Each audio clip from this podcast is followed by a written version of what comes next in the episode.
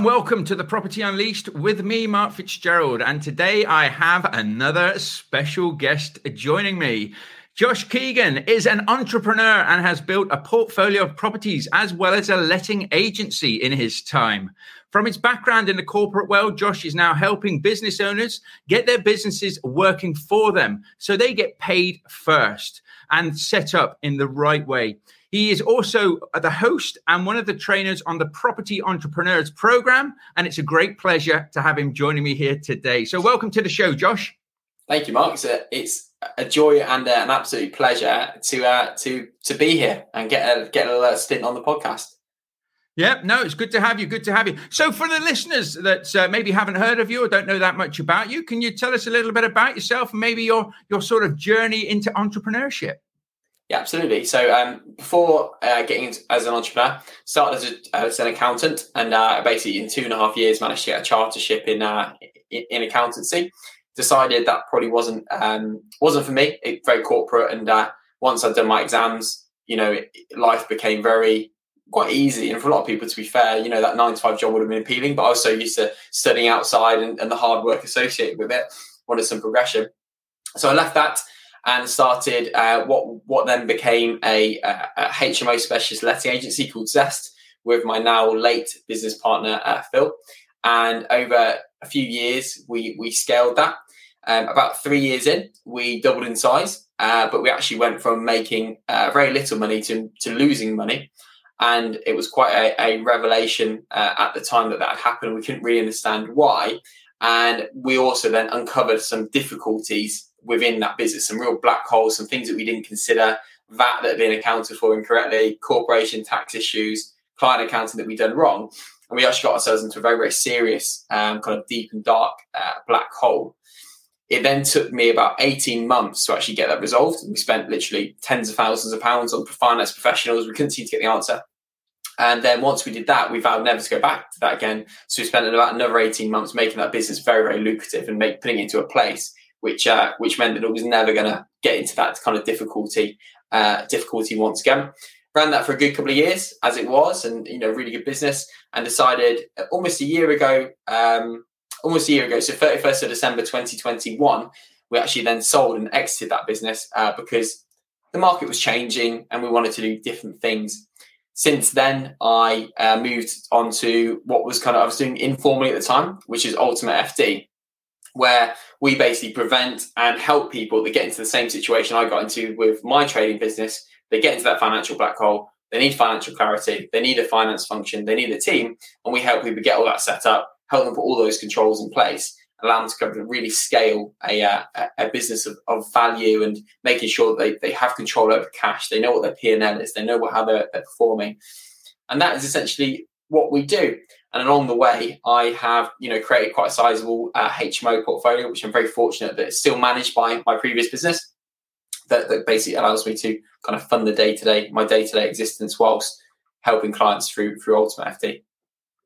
Brilliant, brilliant. So you've done quite a lot in, in quite a short space of time as well, I suppose. There's a lot of different moving elements there, isn't there? I guess so. It's been about um, been about six or seven years um, yeah, uh, absolutely. Like, yeah, pro- probably probably uh, done quite a lot. It's um, yeah, it's, it's been quite a journey. It's been quite a natural journey. It's been quite a natural kind of progression. I'd say I, I didn't go out and consciously decide to create a, a you know lettings business. It kind of I kind of fell into it, and I think when my business partner got very sick and he kind of had to step out within about a year of working together, and he was one with all the experience. I was thrust into but it was make or break. It was it was sink or swim. So I had to learn very quickly how to recruit because I now had this person that was doing so much, and then I had to do all that responsibility. So I had to learn how to recruit very quickly. I had to learn how to uh, manage properties effectively. We had to learn how to let effectively. I had to learn how to do portfolio building, buy properties for other people. Um, then I had to learn how to navigate, you know, a cash crisis. So I think it's all you know, him getting sick and then eventually passing was, um, you know, very, very challenging. You know, it was a very, very challenging time. But, you know, in hindsight, it, it thrust me into a world and a world of progression and, and accelerated my journey because I had to very, very quickly. Like I didn't have that safety blanket anymore. I didn't have that kind of slow, that slow and steady approach. If I had taken that approach, it would have been, uh, it probably would have set us back as opposed to to to setting us forward. Yeah, yeah. So a difficult time, unfortunately, but um, one that you must have learned a hell of a lot through as well. Yeah, absolutely. And I think uh, I don't know if you've uh, you've have you have you ever heard of the uh, what's it called? The I think it, it, Mo Gawdat talks about it. Um, do you know Mo Gawdat is? Talks about yeah. solve for happy. Yeah, where it's the reset button. And uh, yeah. the question is like, would you actually go back and uh, those dark times and those things? And for him in Mo Gawdat's book Solve Happy, he's talking about his uh, his son who, who, tragically passed away. And it's like the question is like, would you would you actually go back? and Would you reset? Like, would you would you take that event away and and have that not happen in your life? And very few people would ever press the button. And uh, and I think I'd I'd agree. It's like obviously if I could bring bring Phil back and him not have to suffer, you, know, you want that to happen. But in terms of mm. the events that took place to push me to where I am, you know, that that I'm grateful for that for that kind of journey and that uh, that that that requirement to mature, you know, very very quickly and, and, and effectively, essentially. Yeah, no, good point. Good point. So if you if you go back to obviously Josh, the nine to five corporate guy, um, what actually made you sort of think, hang on a minute, I need to, or I want to do more in my life, or I want to get out there, I want to create things for myself? What, because uh, I'm always interested. For me, it took a long time. Obviously, you're younger than me and everything, but it took me a long time to get that. But I think you need to have that sort of moment. It's that moment where you think, hang on a minute, I am just a number, and I need to, and, I, and there is more to this life than just, you know, the corporate life. Yeah, well, the first thing I'd say is I quite enjoyed uh, what I was doing, and, and, I, and I've never not enjoyed a job. Like even when I was washing up at a Chinese restaurant, like I, I enjoyed it. it. It's I've never had a like a I've never been one of those people that, that, that turns up and goes, "Oh, I hate this," and moans about. I, I do, one of the things I'd say is I don't understand those people. So that that's probably something that, that relatively unique. When you hear these people that just moaning about their jobs, I don't get it because just just don't do it. Do something else. Quit. And I literally just recorded a, a podcast on my episode a moment ago saying that one of the um, one of my gifts and my curses in my life has been um, not seeing money as a, you know a finite resource. So I, I was never scared to quit my job because I didn't really see money as this thing that I'd have or wouldn't have. I just work it out, or I could borrow, or I could get a credit card, or I could do something. So that gave me the confidence to to basically quit. And I think my parents have always been very good in that because I've always known, you know, they, they never uh, well they may disagree. I don't think that my mum ever gave us like loads and loads. You know, have never, you know, his five hundred quid or whatever. We never had that. But she, they, they, they'd always create this safety net. So I knew that if it went wrong, you know, I, they'd pay or they, they'd let me come home or, or whatever. But I think that moment you're talking about is, uh, I, I do remember very, very vividly. It was in my kind of third placement. I was at, working for a big multinational uh, defense company, moving around and it's in my third placement. Um, and it was uh, I was in a financial reporting role, and I remember it was quite a kind of struct. There was quite a corporate structure, and then for anyone that knows about finances, you, you basically have the the. I was just basic basic junior accountant or accountant. What I don't know what I was called. And then I had a finance manager who sat above me, then a financial controller that sat above me, sat above him, then a finance director that sat above her. And I remember we had a meeting with the finance director, and it was some work I pulled together. So it was myself, the finance manager, finance controller, and the finance director. And I remember we went into this finance director's office, and it, you know it was, it was absolutely fine. We sat down, you know, it was, it was clunky, you know, that really cheap cheap furniture, cheap table. You know, it was, it was all fine. And this guy, you know, nice guy, but you know, quite quite overweight, middle aged man. Um, and we sat down, we had this meeting, and I think I can't remember exactly the the the um, the detail of it, but I think he said something, and I interrupted and, and basically told him that that was that wasn't correct, or he'd missed something when he when he said it. And my finance manager, my financial controller, the two people more senior to me, kind of looked and like I couldn't believe I just you know stuck an oar in and, and just said something. Then he said, "Yeah, you're actually right. I totally missed that, and that's a really good point." Um, and then when we came out of that meeting, they said, "Josh, you did so well in that meeting. Like you know, in, in five to ten years, that could be you sitting in that room." And the, uh, initially, I was like, "Oh, that's really nice thing to say," and that was good for my ego. Then I started to really think about it and think what sitting in that room really meant. And mm. I didn't really, although I respected this person, thought he was a nice human being. You know, the the the the middle-aged, overweight man with glasses, a balding head, and a, a, shirt that doesn't fit him in a in a really boxy office, looking over a runway with some people love it, aircraft going by and all the noise outside. It just didn't get me going, and I thought that's not where I really appreciate the comments, but that would not be where I want to be. So five five to ten years time, that is not that's not me. That, that's not what I want to do. And ironically, now I'm sitting here as a, a, self-proclaimed the ultimate FD. So basically, in a similar role to him, probably five, six years on, but it's you know a very different experience to that that corporate lifestyle that wasn't really yeah where, where I was going. Well, I suppose you, have made your own sort of future, if you like. You, have you've, you've done what you wanted to do. So I, I, know for a fact that you like to travel. You you know you've got a young family now as well, but you like to travel. You like to see the world. But you can do your work from anywhere, can't you? So it's you're not stuck in that box corporate office or anything like that. You know, if you want to go yeah. on holiday, you can still go on holiday, but you can still fit time in to do the work that you want to be doing as well, which I mean, it's the lifestyle and the dream, so to speak, that everybody wants. But those dreams can be a reality. You've just got to make sure that you put the plan together and the hard work as well and the discipline that, that comes with it.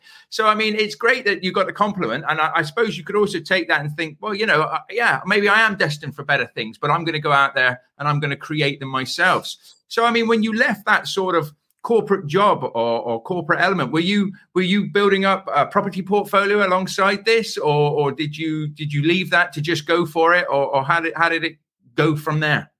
Yeah so um, this is where phil came in. So phil phil um, was was my business business partner. Unfortunately in about a year into working together he got um, a tumor uh, in his spine and then unfortunately passed away about three i don't know how long later maybe two to three years later um, and it, that was a roller coaster. He was in, he was out, he was in, he was out, and it was a very traumatic kind of time for his, particularly for his family.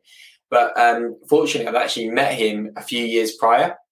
So he was he put an advert in a uh, in a um, uh, on a, like a university intranet. I was at the University of Manchester, and I still, I still live in Manchester now.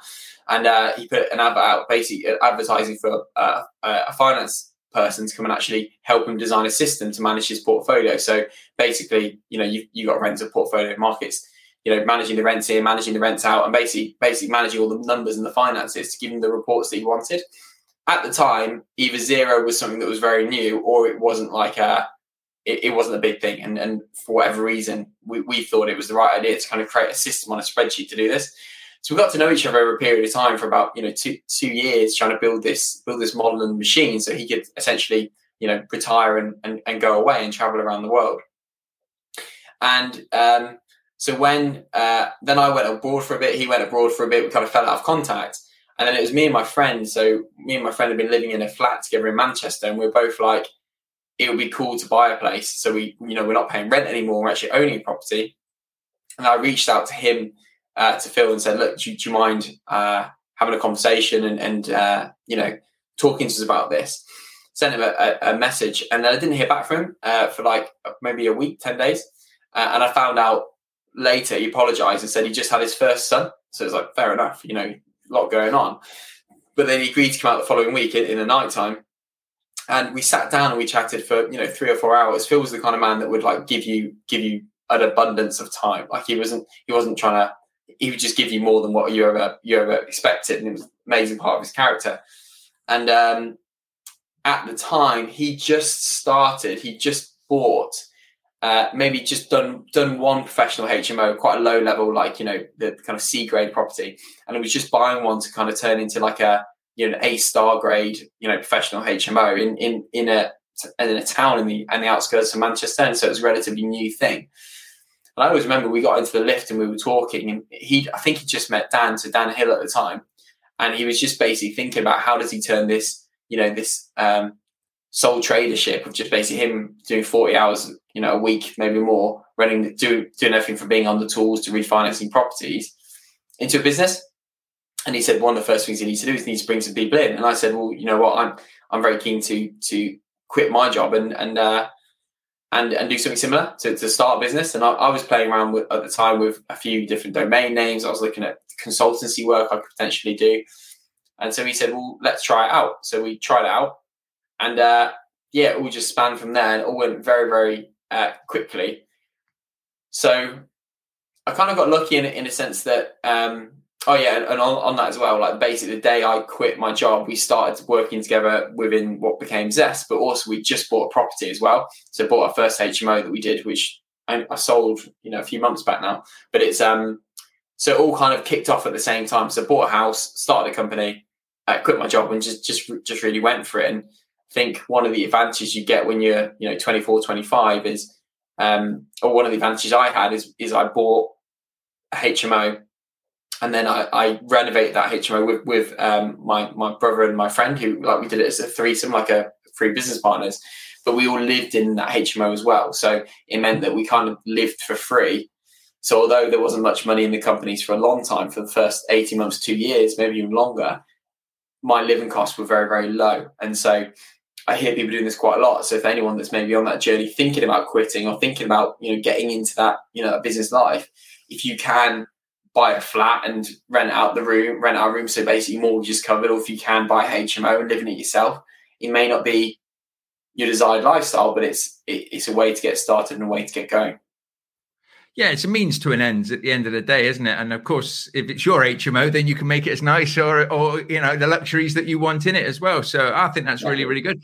So, I mean, when you started Zest, your, your letting agency, was that plan then? Was it was it a case of you you wanted an agency, so to speak, to start looking after your own portfolio, or was it the plan to be, you know, this big letting agency that it's it's become?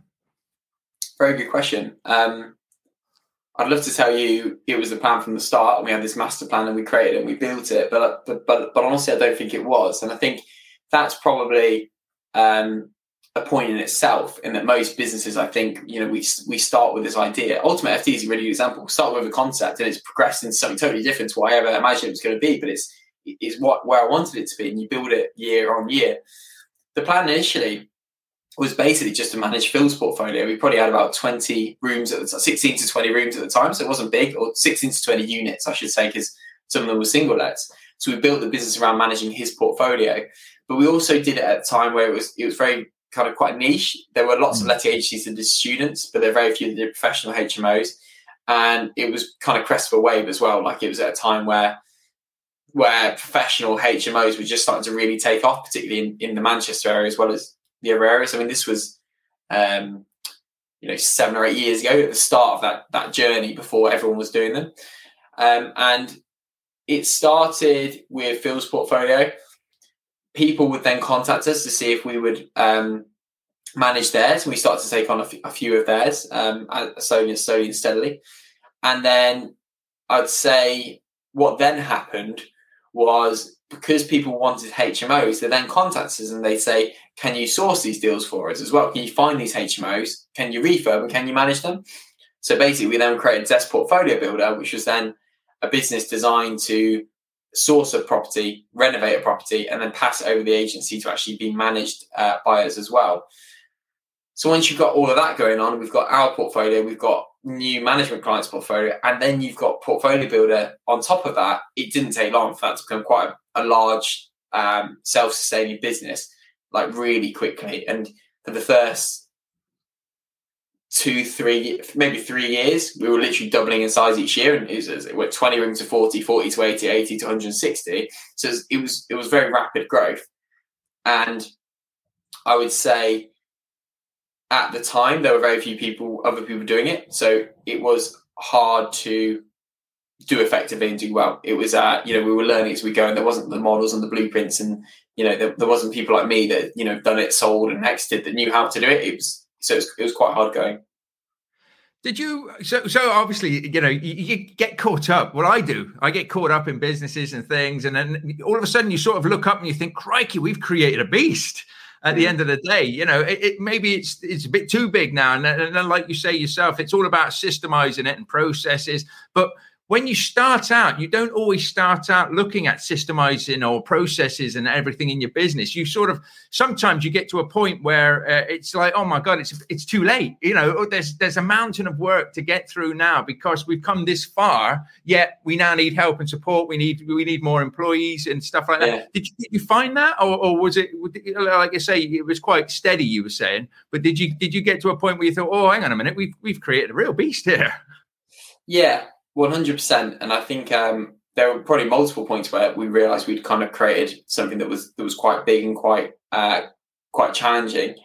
And I think um, I wouldn't say it was slow and steady, but what I'd say is I got I got forced. I say forced. I I I kind of had to systemize and recruit at the same time from a relatively early stage because all of a sudden I'd gone from doing the jobs I was doing, which was probably too much, plus trying to lead and, and push the business forward, which what which was what Phil was doing. And you know that got that rug got pulled up from underneath us in like you know a weekend. It was like right, Phil's no longer involved, and it was it was there wasn't a planning. It was like all right, he's gone, um, and we just had to crack on. So I was forced, and, and I think I've always been quite systems focused, and and when we sold the business at the end, one of the reasons why I got you know great value is is the systems, is the processes, and everything that was built in there.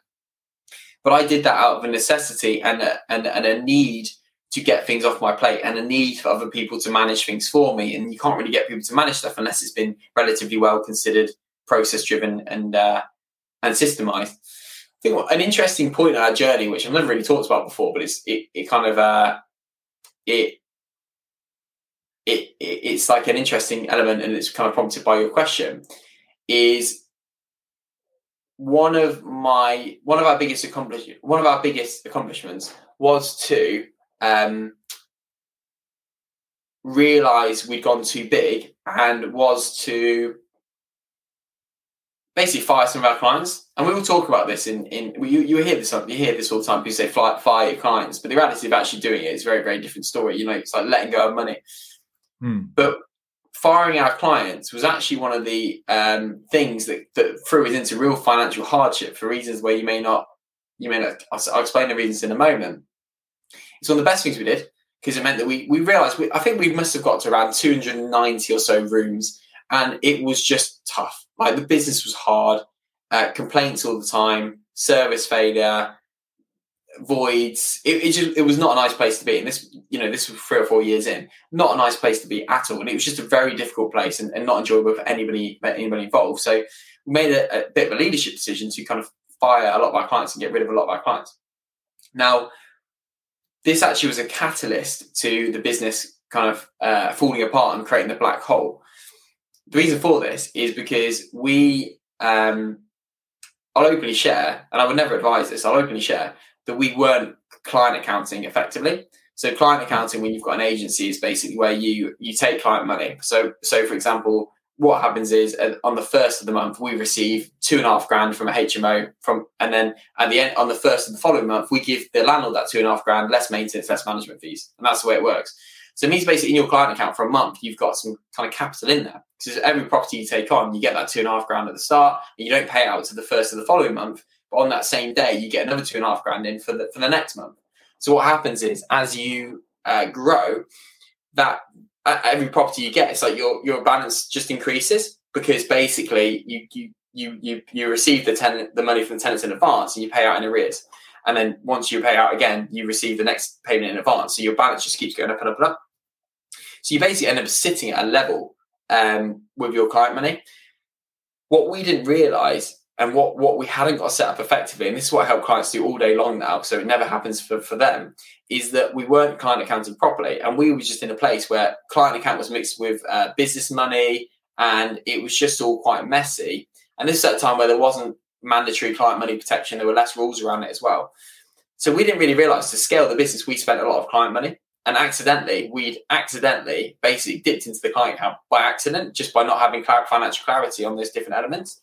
But what happened was we were always okay because while we were growing, every time we took on a new client, that, that balance just went up. And it went up again, and it went up again, went up again, went up again. So we never really like ran out of money. We couldn't really understand it. we just thought we were like doing okay. We just thought it was fine, and we, we were just managing it well. As soon as we we offboarded about seventy rooms, and um, if you imagine each room is about five hundred pounds, that's about thirty five thousand pound of like uh, of basic client money that goes out because we make the payment and it doesn't come back in. Yeah. So all of a sudden, client money's up here, and then all of a sudden we offboard and it goes zoom, like that. And all of a sudden we go from like having a really nice cash balance in there to being in negative and not really understanding what had happened. And that's that was the kind of catalyst for like the, the black hole we we created. So we realized we grew a monster, we acted on that, but we weren't financially savvy to realize what what was actually going to happen um, as a result of that. And that's what really kicked off this kind of real challenge around the finances, financial clarity. And, and uh, yeah, I, I always make well, I can't make excuses. You know, we're busy. My business partner was very ill and we, I didn't have the time, the energy, or the capacity to actually deal with it all and manage it all. But the reality is, it's like we just hadn't put, we hadn't found the team and the infrastructure to manage our finances properly whilst we were we were developing and, and growing the business. But I suppose we will live and learn. At the end of the day, you're still here to tell the tale, which is great yeah. because you know you could have could have folded, you could have gone under, but you obviously you know pulled up your socks, pulled up your sleeves or whatever, and you managed to get yourself back you know on a level where it's a successful business. And of course, the learnings, as you say there, you've now taken into your ultimate FD uh, package, or, or I always want to say, is it like a mentor? I mean, tell us a bit more about the ultimate FD. We, what we do is basically create so so if you imagine um, when I was in this boat, when everything had gone wrong, we, created this black hole, the company wasn't performing. I, I ended up spending around £60,000 in about 18 months trying to just get a grip on my numbers, trying to get a grip on my financials. And basically, I finally found a solution that allowed us to do that and managed to create a what we call world class finance function. And there are different elements that you need. Uh, one of those is you need systems and software. So, Xero, you know, linked with bespoke integrations. You need four professionals, which is the four finance professionals you need to run any any finance department. All paid per hour, all very cost effective, and scales up and down and scales based on, on the business. And you need three pillars, which is basically your your cash flow, your P and L, and your your balance sheet. So what we do now is basically we'll have a, a company that's maybe been going for like three or four years, or, or we we do it sometimes with brand new companies as well. And they're in this boat where they where they you know they kind of got a bookkeeper, but they're never quite getting what they want they've got a tax accountant but they think it's too expensive and they're getting accounts done by them. And they need somebody to come in look at their finance department redesign that finance department and then and then recreate like basically create it. And basically what we do is we come in we do all that work we do we basically take it from where it is to where it needs to be using our team we clean up we put the professionals in place we train everybody we agree who does what when uh, we have finance reviews with them so they can kind of uh, we, we, we, basically sense check the information that they're looking at, make sure it's good, and then we hand it over and say, look, there's your finance team, there's your finance function, this is how it's all going to work. There you go, and then we just set them off to actually to actually work on that, and then on top of that, we do forecasting, we do models, etc. as well to help them set them up budget to actuals, but that's probably slightly more more advanced. That makes brilliant. sense. Um, yeah, yeah, yeah. No, it makes perfect sense, and I suppose you know, going back through the history of of the, the, the black hole that you put into yourself, it's it's quite easy for you to be able to walk into other people's companies and maybe pinpoint areas where that, that they're probably making similar mistakes in whatever it is that they're doing. And you, you do this for uh, for any business, basically, do you? Yeah, I'd say majority of our, our, our companies are, are property based, so they could be rent to rent, letting agencies, portfolio landlords but we've worked with engineering companies, wedding venues, yeah, all sorts, and, and it all applies. Um, but yeah, it, it all just works and, and applies, and you, you, pop this in place. I think interestingly, um, I was chatting to one of my team members yesterday, and we use a lot of the work we do and a lot of the, the, the resources we use for for the four professionals that you need: the bookkeeping, finance manager, finance assistant, tax accountant. Is, is based in South Africa because they've got a real sweet spot of um, quality versus um, cost. So it works really effectively and really well. And interestingly, um, I was speaking to to to her, and she was saying that basically their best UK client is the equivalent of their worst South African client. And, and I, I was saying like, what what what's the reason for that? Like, why are we so bad in the UK, or why are we so bad as entrepreneurs in the UK at doing books, doing accounting, and getting clarity on, on all the numbers? And one of her points was that we tend to just undervalue it, and we tend to rely on you know cheaper labor in the Philippines, or we think we can do it ourselves when we're really not qualified um, qualified to actually do it. Mm. So it's uh, it's definitely an area which entrepreneurs often undervalue until they need to value it. And I was definitely in that in that zone. You know, I thought you know we were fine. You know, I was looking at the bank balance; it all seemed okay. I was too busy; I had loads going on, and I should have known better. I'm a chartered accountant, but like everybody. I was doubling the size of our business every single year, and you know we get we get caught up, and we think as long as there's money in the account, we pay our bills, we're all good. Um, but what often happens is we outgrow whatever system we've we've uh, we've got in place, which could be a spreadsheet, it could be we're doing the accounts ourselves, it could be um, you know multiple spreadsheets, it could be a virtual assistant, and all of a sudden this big business becomes a bit of a monster, and we lose control and we run out of cash. And then when we run out of cash, I don't know if you've ever run out of cash before, Mark, um, but it's a it's a very difficult and uncomfortable situation. It can literally take years to recover, and then then you're like, well, how do we stop that happening? And it's like what we do is how you stop it from happening. You have the controls in place, you have the teams in place, you have um, the reporting in place, you have forecasts in place, so that cash is managed, business is managed, margins are being improved, profitability is being looked after, and as a result, things tend to go very very well. Where you don't have this in place, that's where things fall down. We miss hit things, we overlook things, and uh, the business can can easily crumble around us. I think well, you've hit it on the head there. At the end of the day, you know, ca- cash in a business is is king. It's what it's all about. It makes it survive. It makes it a business. It makes it a viable business. But again, Exactly. Everybody always thinks, oh, bookkeeping, I'll do that myself, like you say, or I'll, I'll just give it to a to a, a, Filipino VA or somebody like that. And you know, there are decent ones as well. Don't get me wrong, but it is. We always look at that as the last thing. It's like, oh, I've got to spend money on the accountant. I've got to spend money on the tax advice and things. But that is money well spent. I always, I mean, I've learned the hard way myself. You spend some good money, you get some good advice, you get good. Um, you know good leads onto what you're doing in your business and it'll save you a fortune in the long run. And like you say i mean I, I, think it's brilliant what you do going in there and setting it all up and basically handing this model to to companies and businesses and saying this is what you want now go moving forward. And you may obviously you make it bespoken to whatever you know business you're going into as well. Is really really good. And I, I think a lot of people need to you know take a look at this particularly if they've started and they've already got the revenue and things coming in because as you say, I, have come very close a couple of times to running out of money just because yeah. of growth. And what we we yeah. get caught up in growth. We think growth is brilliant. Growth is what it's all about. But we do want growth and we do want to build businesses. But if you're not looking at the cash flow, if you're not looking at you know the, the, the books and everything as it's going, then you run out of money. You haven't got a business, have you? Yeah, and, and I think that there's a few sentiments there. One would be more revenue does not mean more profit. I learned that the hard way when I doubled in size and we went from making an okay amount of money to, to actually losing money. And it's uh you know the key here is getting your, your model right, your business model, and how your margins are actually going to work. And you can only do that if you know where you are now, where you're going. You know, it's a finance driven business. It's like you work this out first, and then you create the business. Not the other way. Don't let the business create your your finances uh, for you. And then all of this stuff, finance is an investment, not a cost it's mm. you know most of my clients end up end up spending between two to five percent of their revenue on finance.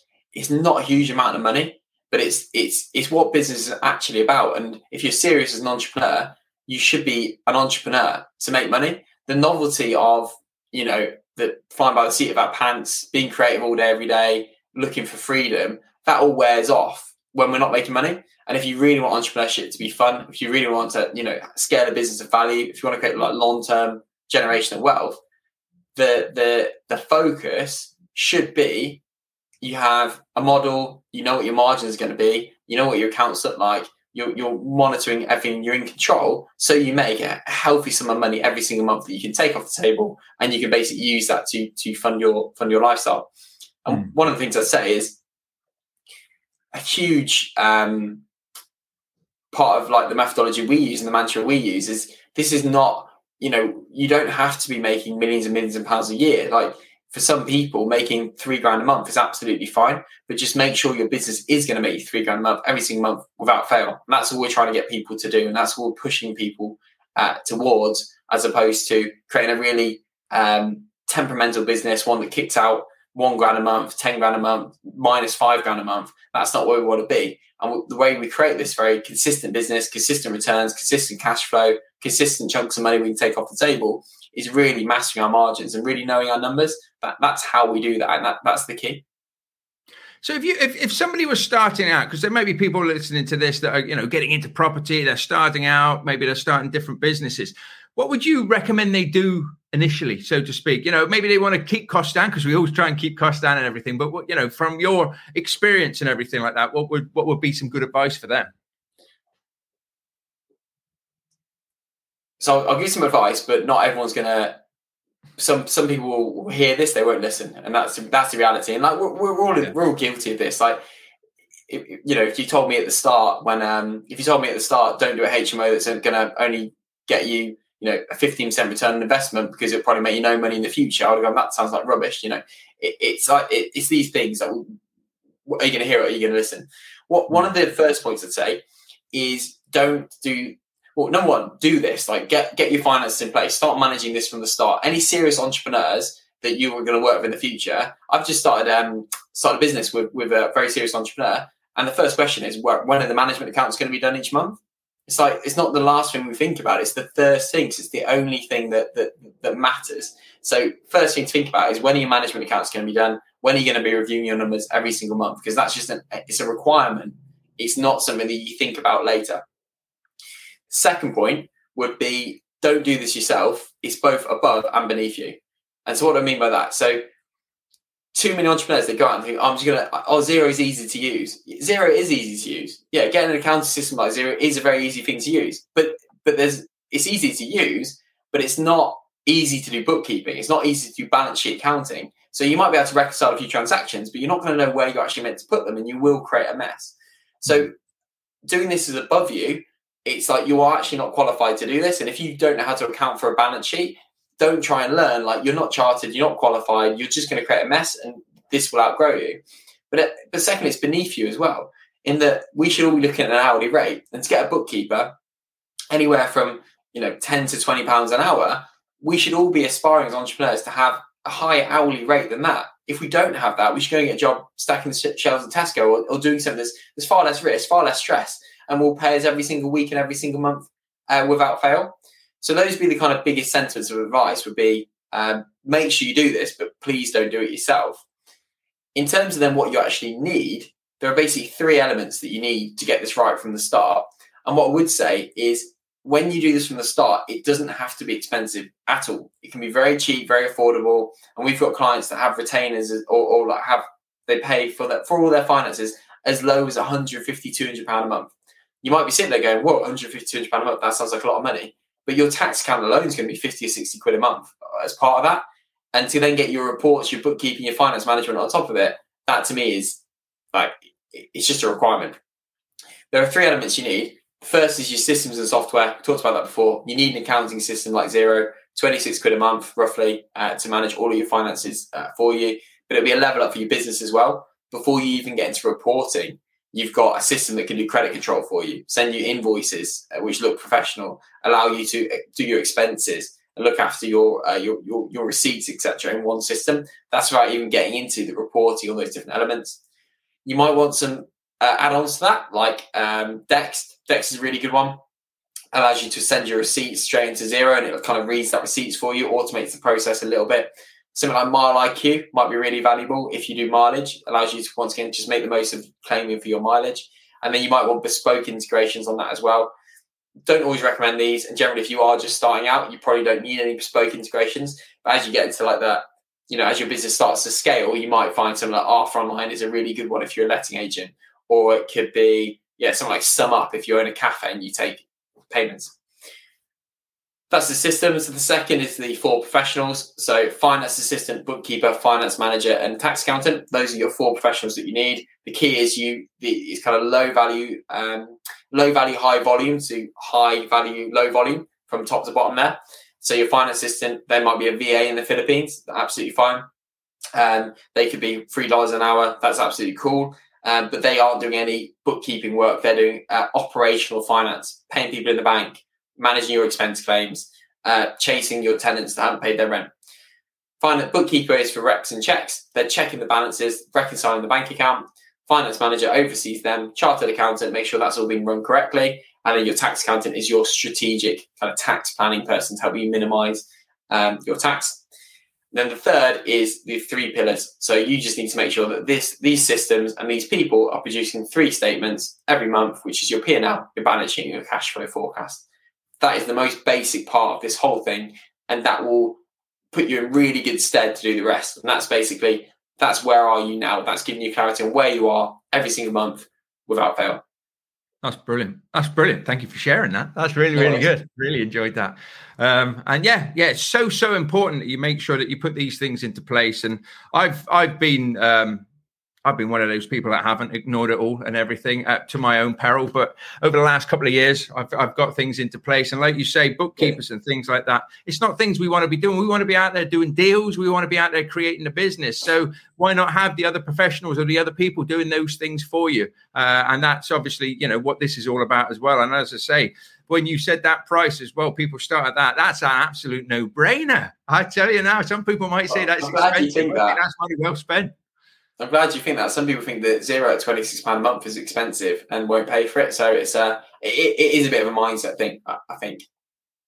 Well, I'm I'm all you know in the wealth dynamics. I'm all blaze. So yeah. uh, you know the finances. I like to look at a bank balance and I like to think, yeah, that's that's that's you know it's positive. That's what it's all about. The rest of it, I like to leave to the other people that are better equipped uh, and, and, will do a better job than me and can just report to me. Basically, Mark, we need to either sell more, we need to do more, we need to bring more clients in, we need more customers, and, and yeah. that sort of thing.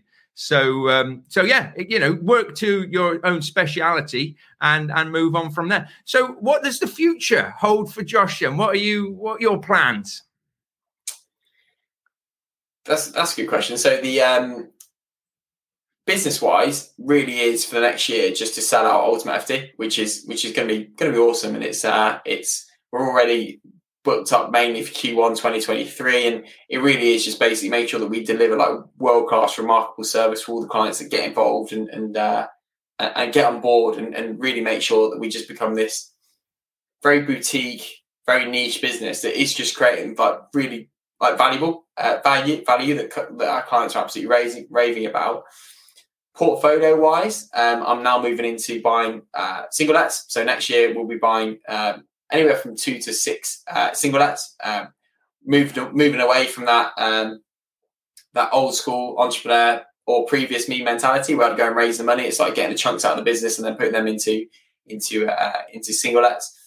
Family wise, got a new baby on the way in um, May, early May. Oh, um, so we'll have yeah two and two for, for about a month, which will be uh, which will be a blast. But just just making sure whilst we're doing all this that that everything's creating um, that, that everything I'm doing is very much from a uh, it's very leveraged and it's very um, yeah minimal time with maximum maximum value added uh, for me. Mm. So I can spend time with my family. I'm in my home office at the moment. There's no kind of plans plans to change, but really I'm, I'm in a place where I'm really enjoying what we're doing. It's, it's adding tangible value to people, and I'm enjoying the work life balance that the, the, kind of this company is is is really creating creating for me. So it's uh it's more of the same, I would say, essentially for for a while.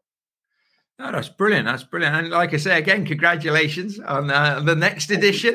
Um, yeah. And also, I, I, mean, have you have you finished your house now? Because I know you were doing you were renovating your house as well, weren't you? Yeah, yeah, we did. Uh, it was the, the project from hell, eighteen months. Uh, it should have taken about probably about nine, uh, probably less. And uh, yeah, in and and it's been one of these. It's been a uh, it's been a strange experience in that I was literally just thinking this morning or yesterday that I'm really starting to enjoy living here again. And I think we had like a, we did it all and we moved back in. Still loads of issues, still loads of problems, loads of things that weren't fixed.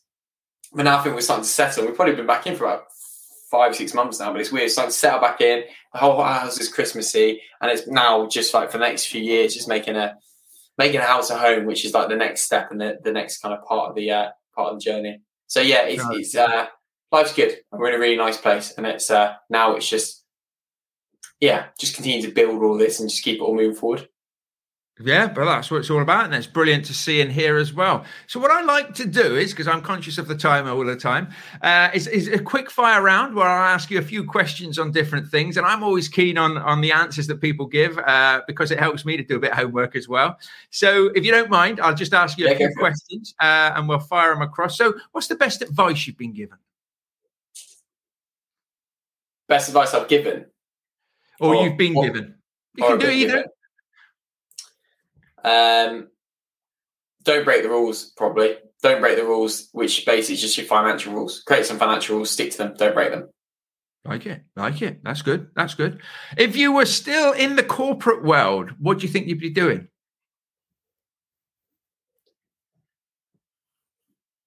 Probably ca- carried up on that ladder and become some sort of FD in within a hopefully a bit of a smaller, a bit of a more niche business than the one I was in prior. Okay, cool. I like that. I like that. So, if you could sit down and have dinner with three people, dead or alive, who would you like to sit down and chat to? I would sit down with these are these are brilliant questions. I would sit down with Jay Z, uh, probably Dr. Dre, and probably maybe 50 Cent as well. I think it'd be a very unusual dinner, but I, I, am big into my hip hop and I'd love to sit down with those three. That'd be good. Be some interesting stories and conversations there, wouldn't it? Would be, yeah. Don't know if I'd fit in very well. No, you'd be good. It'd be good. So, um, obviously, you've got your own podcast, the Ultimate FD podcast, which we can see behind you, which is phenomenal. But are there three other podcasts that you can recommend? I listen to Diary of CEO, which I'm sure a lot of people do. Um, I listen to Dan Hill's Property Entrepreneur uh, podcast, and I think that's actually. Uh, I mean, it's, it's, it's only really those two that I, that I tend to uh, tend to tend to listen to outside of uh, outside of yours and and and, and mine as well. Um, when I say listen to mine, it's basically just uh, for for feedback purposes for myself. But yeah, I'd say those are the main two. Um, sometimes like to listen to off the menu, which is a basic comedy podcast with uh, where they do it like a magic restaurant with the, the two comedians, which is good. Okay, I like that. I'll have I'll check that one out. I do you, do you um well this might just be me, but when I have to listen to my own podcast, obviously, like you say, for editing reasons to make sure that it all sounds good and everything, I have to listen to it at fastest speed possible because I hate the sound of my own voice. Do you, do you have the same or you're all right with yours? Um, I'm okay with it. I, I, wish I could pretend it was for editing reasons. I actually like it's um it's a weird one because sometimes we, like if I have a guest on and record an episode, I don't really feel like I take much of the actual um, content in. And I don't know, like you may have, like you, you've asked loads of questions, but because you're always thinking about the next question, thinking about whatever, like what in the direction, like what we need to talk about next. I don't really feel like I actually take much of it in. So I actually find it really valuable to listen back so I can actually hear what the actual person said. So, uh, so no, I don't necessarily need to speed it up, but yeah, I know what you mean. I never listen. I very rarely listen to anything that's just me just talking. Right, fair enough, fair enough. And for the listeners, what does your podcast basically talk about? Uh, the Ultimate FD podcast. So, so all sorts really. Eh, like the, the, I guess the spin is is all it's all relatively financial. So we talk about you know building a building a valuable business, mastering your margins. We literally have some episodes which are almost like a textbook. So one of the most popular episodes was called Balance Sheet Blueprint. So it's basically just teaching entrepreneurs what a balance sheet each balance sheet is and how it works. We have a monthly tax podcast where we talk about you know specialisms within tax with a tax accountant. And basically, the whole kind of concept is trying to make financial subjects which are interesting to people understandable because I find that most of the time accountants tend to just baffle you. So it's trying to be that translator and get it across so people can really understand this stuff, be of it, find it of interest, and uh, actually like progress in it. Brilliant, brilliant. So it's well worth checking out, and we'll put links Thank to you. the show notes for it and everything. So, what's your top three books you'd recommend? Top three books. Um, I'm trying to think what comes to the top of my head.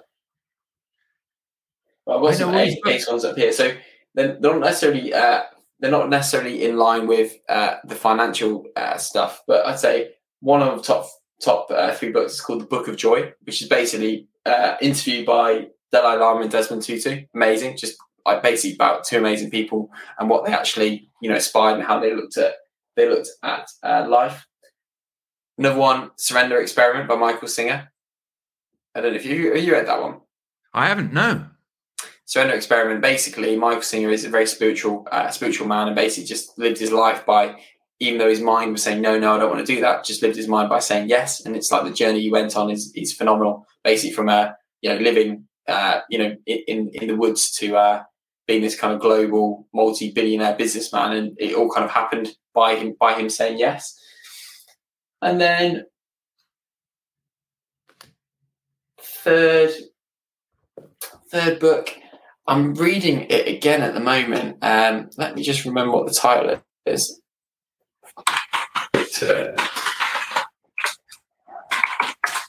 Yeah, that's it. Man's Search for Meaning uh, by Viktor Frankl. So I'm reading it for a second time. I very rarely read books uh, books two times, but it's basically. have you heard of that one? Yeah, yeah. Yeah. So it's basically uh, he was a psych- psychologist that ended up in a concentration camp, um, you know, a long, long time ago, and it's basically him talking about all the experiences they had in there and the, the, psychology of all the prisoners and how it went on. But there's some real kind of key messages and learn notes in there about about you know life, and it, it's a really powerful one to read when you're. Uh, you know, if you think you're tired or go through a hard time, just just read that. It's incredible. It kind of changes your perspective on the, on the way you uh, the way you see things. Yeah, I've heard good things about it, but that's three great books. Thank you very much for that. I shall certainly put them on my list to to no get hold of. So, I mean, basically, it's been phenomenal to have you on. Thank you ever so much for your time. It's it's it's always great to have good guests on who who come with different spins on things. Um, and if anybody wants to reach out to you, what's the best way to get hold of you? Uh, you can go to ultimatefd.co.uk. Check out the website, it's ultimatefd.co.uk. Um, or you can feel free to just find me on Facebook, uh, follow me, Josh uh, space Keegan, K W G A N, and then send a message on there, and I'll be available to, uh, to support and help if we can. Excellent, excellent. So um, I will, I'll also put some links to Josh and everything in the show notes. So if you are listening or watching this and there are show notes, then you'll be able to just click away to your heart's content on there. So once again, I'd like to thank you for joining me today, Josh. Uh, it'd be great to have you back in the future as well to to continue about your journey and how things are going for your good self, if that's okay with you. Have you got any final thoughts before we wrap this one up?